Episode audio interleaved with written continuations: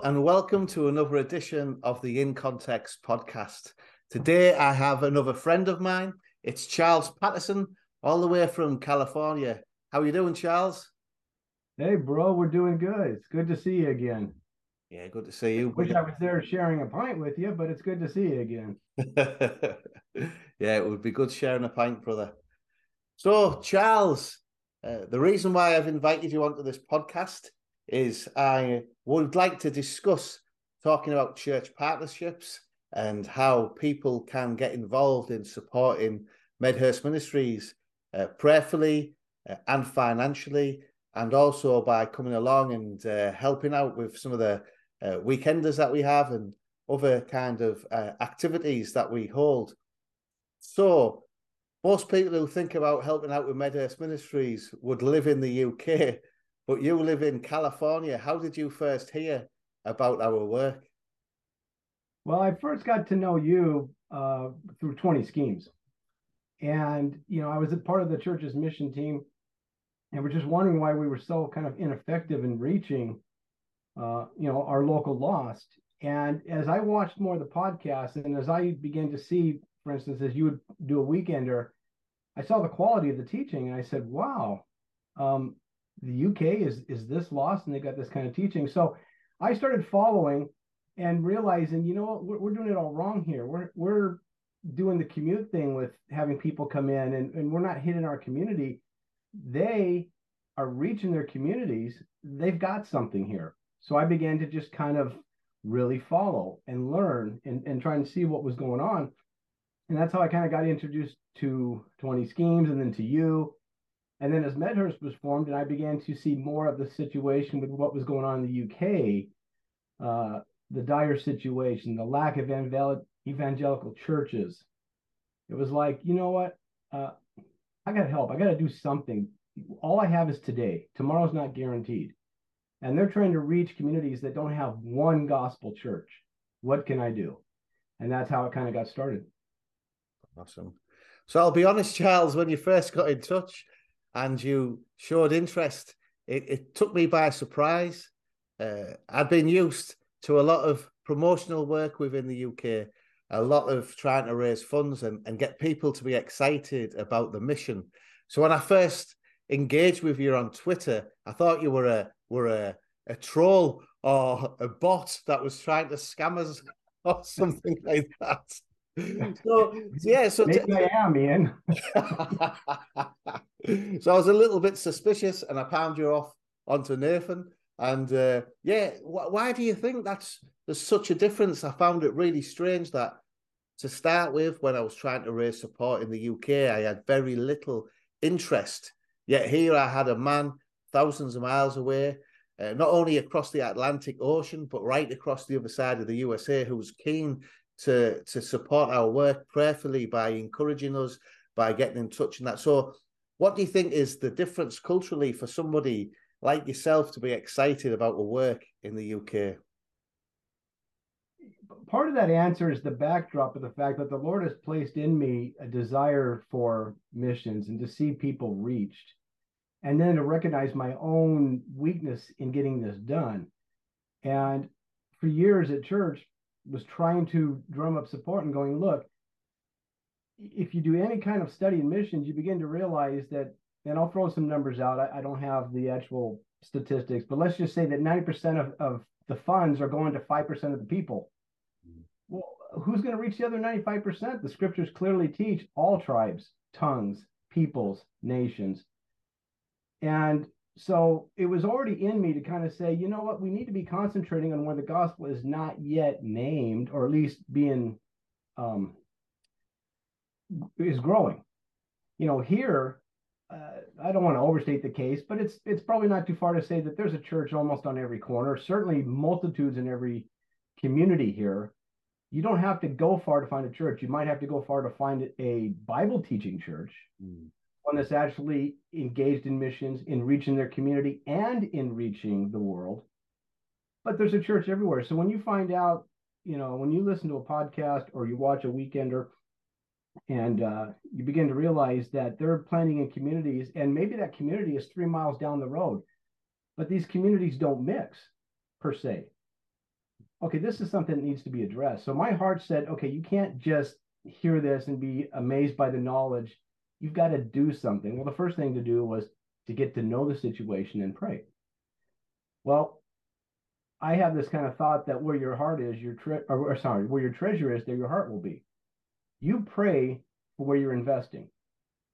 So I started to say, well, I got to start giving uh, in some fashion and began to teach my wife and, and children, hey, here's an opportunity that we can make a difference even right now, even right today.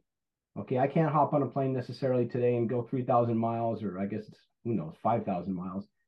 But we can make a difference. We can help them reach their communities. And I had learned in previous missions trips that the best thing to do is to help the indigenous in, in their context, equip them, supply them, whatever it is that they need, pray for them, that the Lord would move amongst them to reach their own people because they can do it faster, more efficient, um, I'm not going to be the savior coming over there in a small s savior by saying, you know, here, I'm here now. Let me do all this. Let me just drop right in. Um, but I can immediately begin to say, Lord, you know what's going on. You know the heart. You know the situation. And this situation can't wait. There's people who are going to possibly pass away this week, today even. Let's reach them. So that's how I kind of immediately jumped on board and began to kind of tell others and um, you know, to be upfront, I didn't know that much about the UK. I had learned a lot about Scotland initially, right? But as I began to listen and and join prayer meetings, it was like, wow, there's there's a lot of need even in the northern part of the UK. And then the podcast here kind of grabbed me. You know, you had that episode, it's grim up north, and I'm like, well, if it's grim up north, let's get up there. Let's let's start doing something. Yeah, yeah. Then I found out it's not really that grim. You got beautiful bridges that are, you know, 90, you know, meters tall or whatever that transporter thing is. It's beautiful. But we'll, we'll probably get to that. But anyway, that's how we got started. Yeah. Awesome. Yeah, so we, we spent a bit of time engaging you. You were uh, praying for us. Uh, you were sending us uh, gifts. And again, I think I just want to encourage people and just hear a little bit about yourself. About you, you were supporting us not as a church, but just individually and, and as a family. And I think some people might think, what's the point of supporting the church? My prayers and and my giving won't make much of a difference if the need is that great. What will just one person praying or one person giving do to help the work of God in, in a certain area? So, what was it that encouraged you to to give not just financially but your time through prayer and and, and joining us on prayer meetings and and and, and sending us letters uh, what what drove you to to give that individual giving to that uh, knowledge of knowing that just one person one family across the globe could make a big difference in our gospel ministry I think it was the Lord, you know, through his word, right? If you got 99 sheep and one goes astray, you go after the one. One soul is important. Mm. You you can't play the numbers game. You're you're trying to save souls, and one soul is important. And the Lord also says, pray. You know, it's it's not dependent upon me. It's not how long I pray, what kind of words I come up with. It's just expressing the heart and saying, Lord, you can take this prayer and do multitude of things with it. Your word, your hand is not too short. Mm. So it's not like I have to wait till I get the whole church involved, until I get a group of 10 men to come in and join us for a prayer meeting. Right now, I can make a difference by simply saying, Lord, here's a need, and you've got people in this community, and I'm asking you to please save them and show me how I can best use my time, my talents, my resources to help them reach people. And so I just started with that. And then the more you invest, the more you pray, it begins to just become part of you or became part of me to the point where I had to start telling other people, I go, look, here's an opportunity. We can make a difference today. It doesn't matter how much, right? The widow put in two copper coins. Did the Lord not commend that? You bet she did, or he did, right? So you don't focus on the amount, you don't focus on the numbers. You give as much as you can. You give, somebody once said, you give till it hurts, and then maybe give a little bit more. But that's because you realize, look, I've been quite blessed. I've got the gospel. I've got a gospel preaching church. I'm in a community where I can hear the word on a daily basis. It bothers me that there's communities that don't have this. Mm. And I'm not guaranteed tomorrow, so let's make a difference today. Yeah. Awesome. And again, I think church planters and pastors like myself are guilty of having a, a similar thought, thinking, well, let's put in grants, let's let's apply for large grants, let's go and try and build partnerships with large wealthy churches because we can often foolishly think that the best partnerships comes from the wealthiest and biggest uh, people and churches and organizations. But what i found is by doing that is a it, it takes a long time for these larger churches and organizations to pay any interest if at all.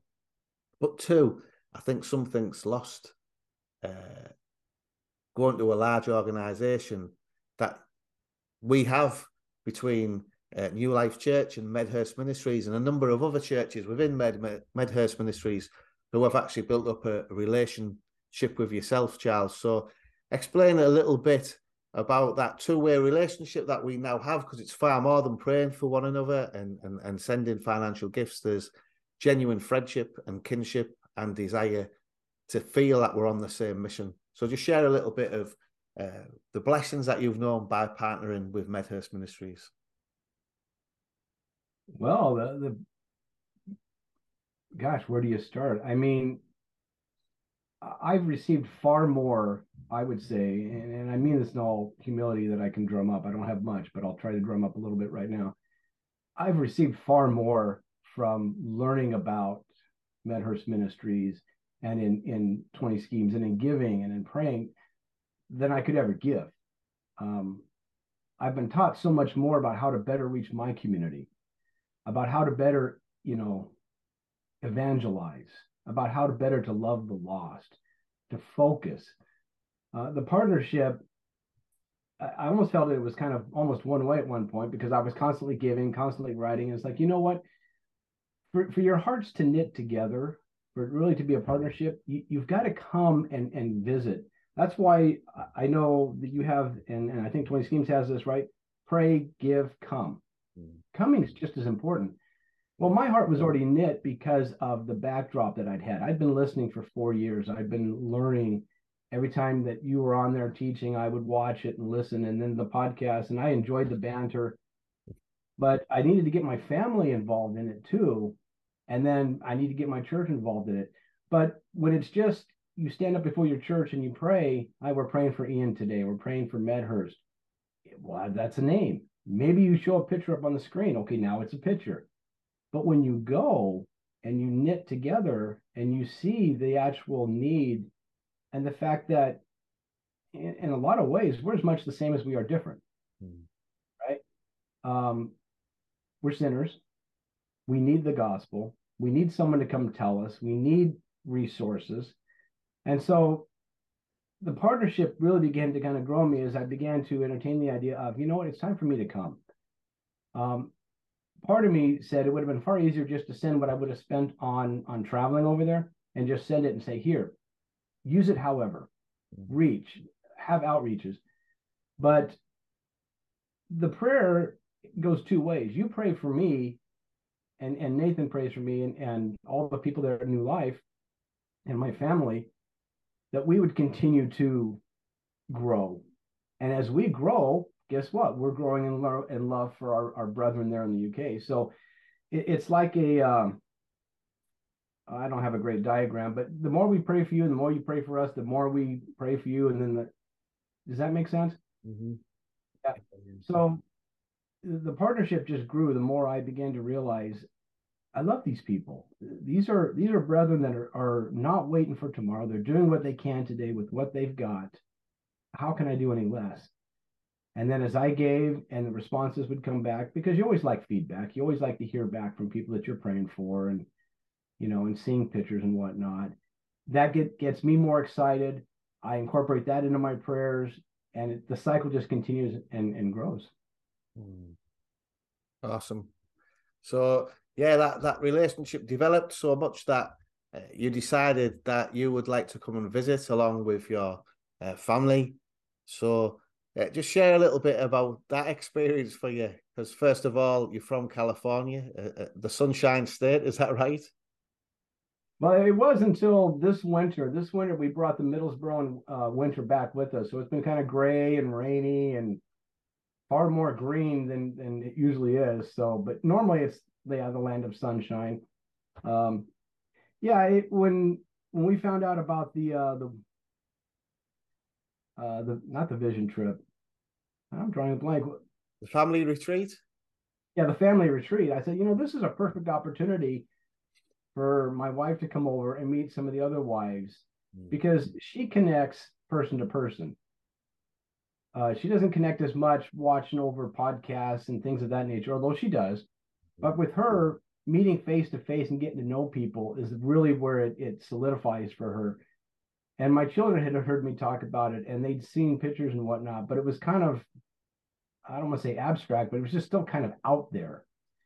So I said, you know, this is a perfect opportunity for us to come. We can we can visit families there. There'll be a mm, um, I'm only going to have so much time. So when I looked at it and said, wow, I've got people coming from from Spen, from Oldham, uh, and then I met other people from um, something on the moor. I can't. Re- I'm drawing a little Joe, yeah, right, right. And then I met Robin, you know, who is just a short distance from you over there. It was like, and you realize, man, I this I'm just eating this up. This is great to be amongst other people who are in the same boat, trying to reach souls except that I kind of looked up and said they're actually doing it. Mm. Um, it's a different kind of dynamic over here, but I figured that I could still learn and bring that back. So the trip was once we got there, it's a long plane ride, bro. it's a long plane ride in a thin metal tube. But you know, once you get there and you land and you're like, wow, it's beautiful here. First of all, you know, um, and you you get on the train finally once you figure out how to navigate your way around.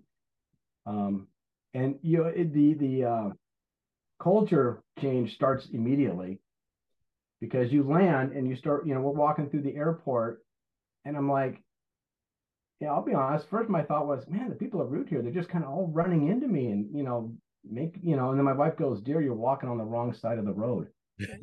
and I went, "Oh, so then we moved over to the other side of the road and everything worked better after that. you know, so right away it was kind of like, okay, we're in a different world here. Mm-hmm. Again, as much the same as we are different and different as we are the same. So once we finally got up to Middlesbrough, it was like, we're here. We're finally here. And, you know, yeah, you're exhausted, we collapsed. But the next day we went to the church service and it was wonderful. And and Nathan expounded on, on Leviticus. Uh, I thought he did a wonderful job you know, and you're just realizing, okay, I'm learning already about what it's like, going to be like in heaven, different peoples, uh, you know, different cultures. And um, the only difference right now is I don't need interpretation, or well, mostly didn't need interpretation. Um, you know, and then you start, you, we met afterwards and the banter there when we were at Nathan's place and it was just amusing that everybody was going, "You have a funny accent." I'm like, "I don't have the accent. You have the accent. No, you have." So you went. We went back and forth, and just as the days passed, it was like, I can't believe we only booked eight days here. We could have stayed a month. Yeah. You know, and when my daughter says, "I could live here," I'm like, well, yeah, we could actually. Um, we'd have a few things to get used to. Um, uh, you know, we'd obviously have to learn to drive, and uh, I, I, think I told you the story about trying to to we were at Teesside Park and trying to cross over just to get from McDonald's to Tim Hortons, and you know, which way do you look? Well, you look both ways four times and hope that nobody's coming. I mean, it was it was kind of amusing, but my heart was just so much enjoying what I was doing there and the people, and I had come to see the people. Uh, you know, my brethren, my brothers and sisters. I, I, had a lot of folks here back ask me, well, did you go see the, you know, Big Ben or did you go see this? And I go, no, I, I came to Middlesbrough. I, I came to meet my brother. And my wife got to know your wife right away and the kids were fun. We met Jude and, and her family and it was like, oh man, I just wish we could stay another month and, and you know, whatever, help sweep the church or mow the church, you know, lawn or do whatever we could do to free up the folks there. So it was a great trip coming over there, and just right away it was like, yeah, you know what? this is a ministry we need to be involved in it at an even bigger level. So uh, we're glad that we did it. We're sorry that we had to leave. Uh, I was kind of disappointed in you that you let us leave, but I guess you had things to do. So yeah, great.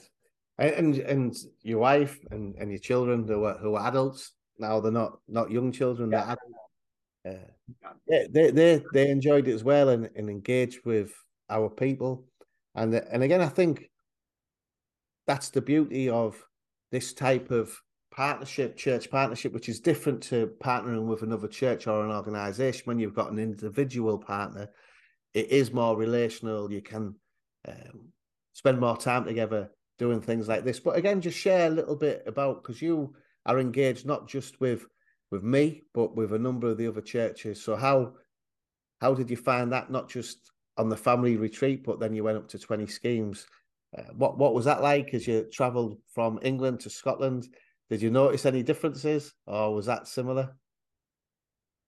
I, I would say it was more similar than than different. Um, we didn't really give ourselves enough time to get very deep in the cultural differences. Um, I don't remember it raining on us when we Middlesbrough, but as soon as we got up to Glasgow, it, you know, it was raining everywhere.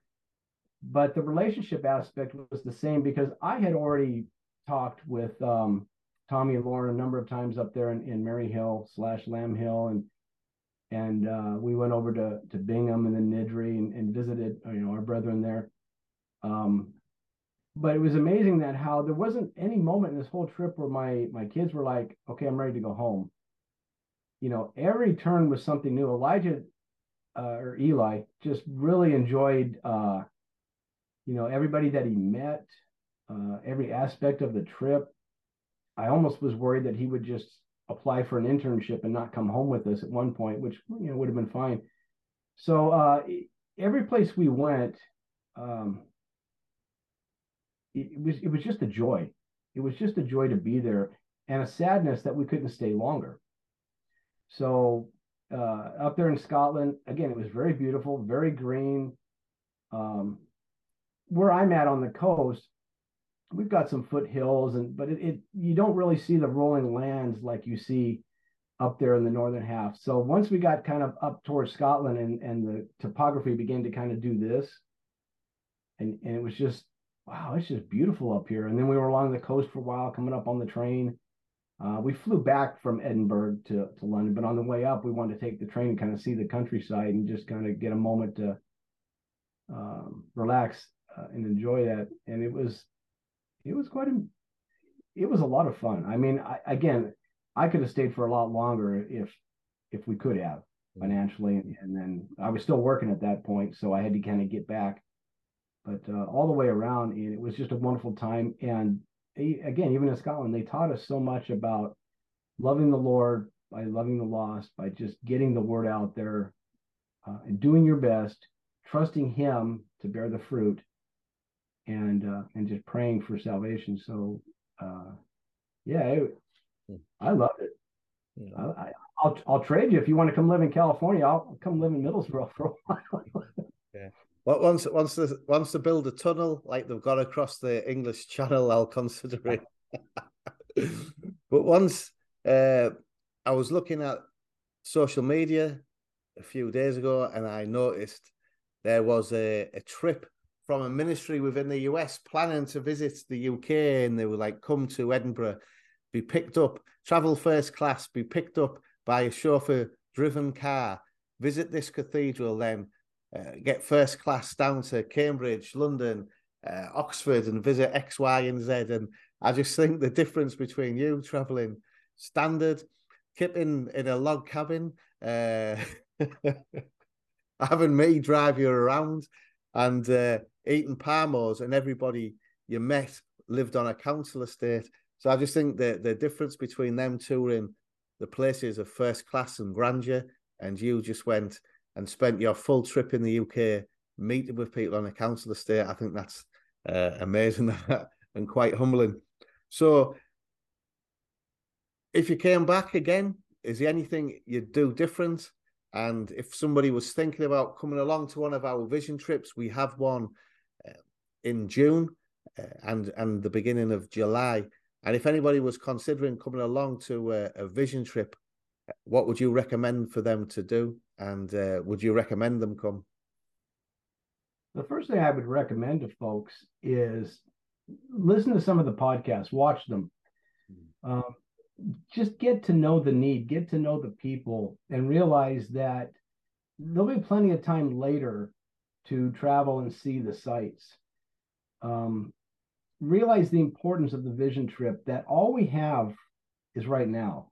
And it's important to to really, if you're going to come, seven days goes by quick. Three weeks went by too fast. You've got to maximize the time. And so my recommendation to people would be start right now, learn about the need, learn about why we're trying to do this, why we're trying to plant in communities. And maybe that community is only five kilometers away. Why is that important? In my particular context, when I first realized that, um, for instance, Niddrie and Bingham were, I'm just going to say, two kilometers apart. And you're like, why are you planting a church two kilometers away? Just get in the car and go.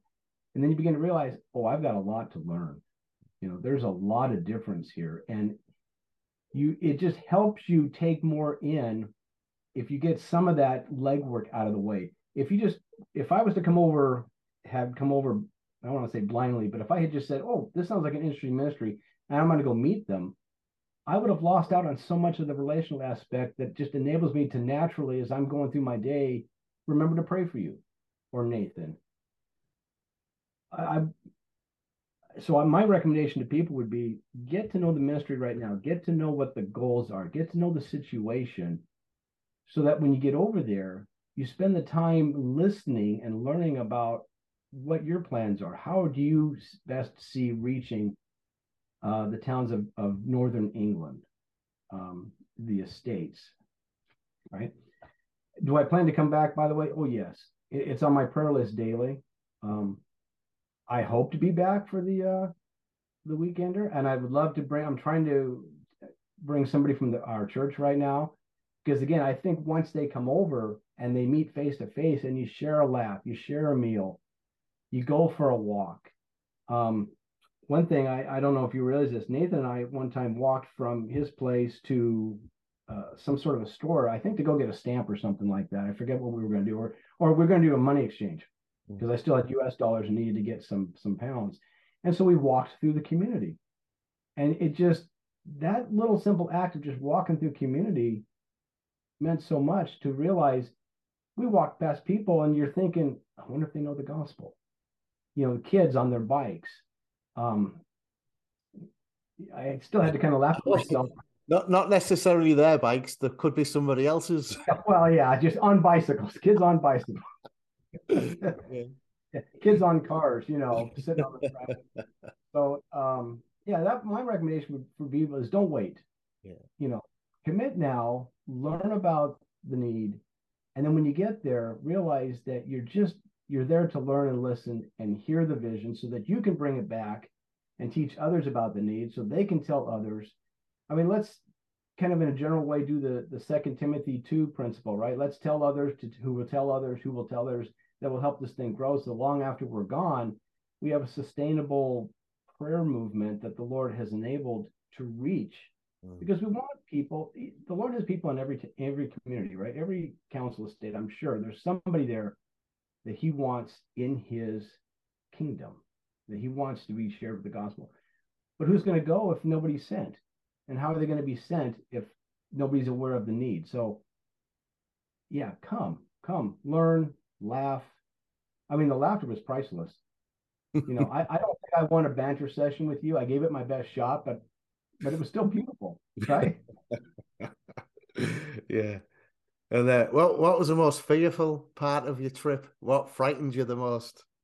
He's trying to cross the road. uh, I thought you were going to say my wife then, but she only told no, you.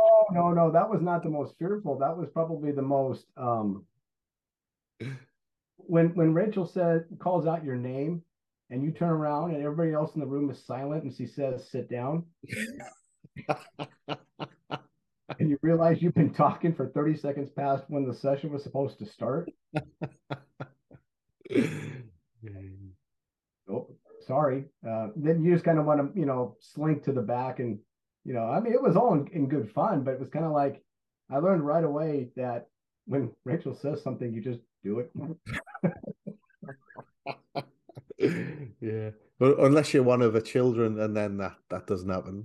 well, even even Esther was a joy to talk to. She's you know, her and her and Jude's you know kids were kind of like, oh they were they were fun to banter with, and you know all this back and forth about an accent and California and you know, and, and that was one thing.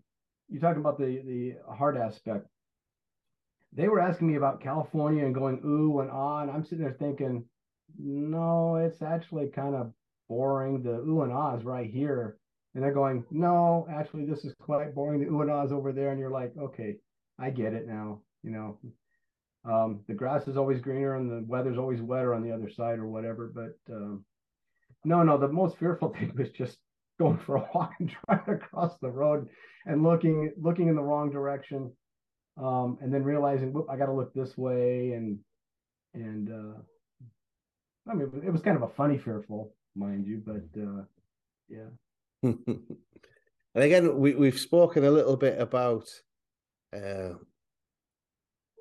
what you've learned, and what do you think is a good thing for churches like us to learn about building successful partners and partnerships? What is it that somebody like you uh, what, what is it that we can do to encourage somebody like you to stay partners partnering with us? Because you mentioned a couple of times that it's it should be two way, which we agree with. Uh, it, it should be reciprocal both ways. We're both praying for each other and looking after each other. But what do you think of some of the mistakes that churches who rely on support can make, which might put people off from partnering with them? Well, in the past, one of the mistakes we made was just following the line of, well, we've given, we've done missions. Hmm. Whatever the dollar amount. Okay, we gave, okay, we're involved in missions. Um, we're involved in evangelizing the lost. And you're really not if you're not praying specifically.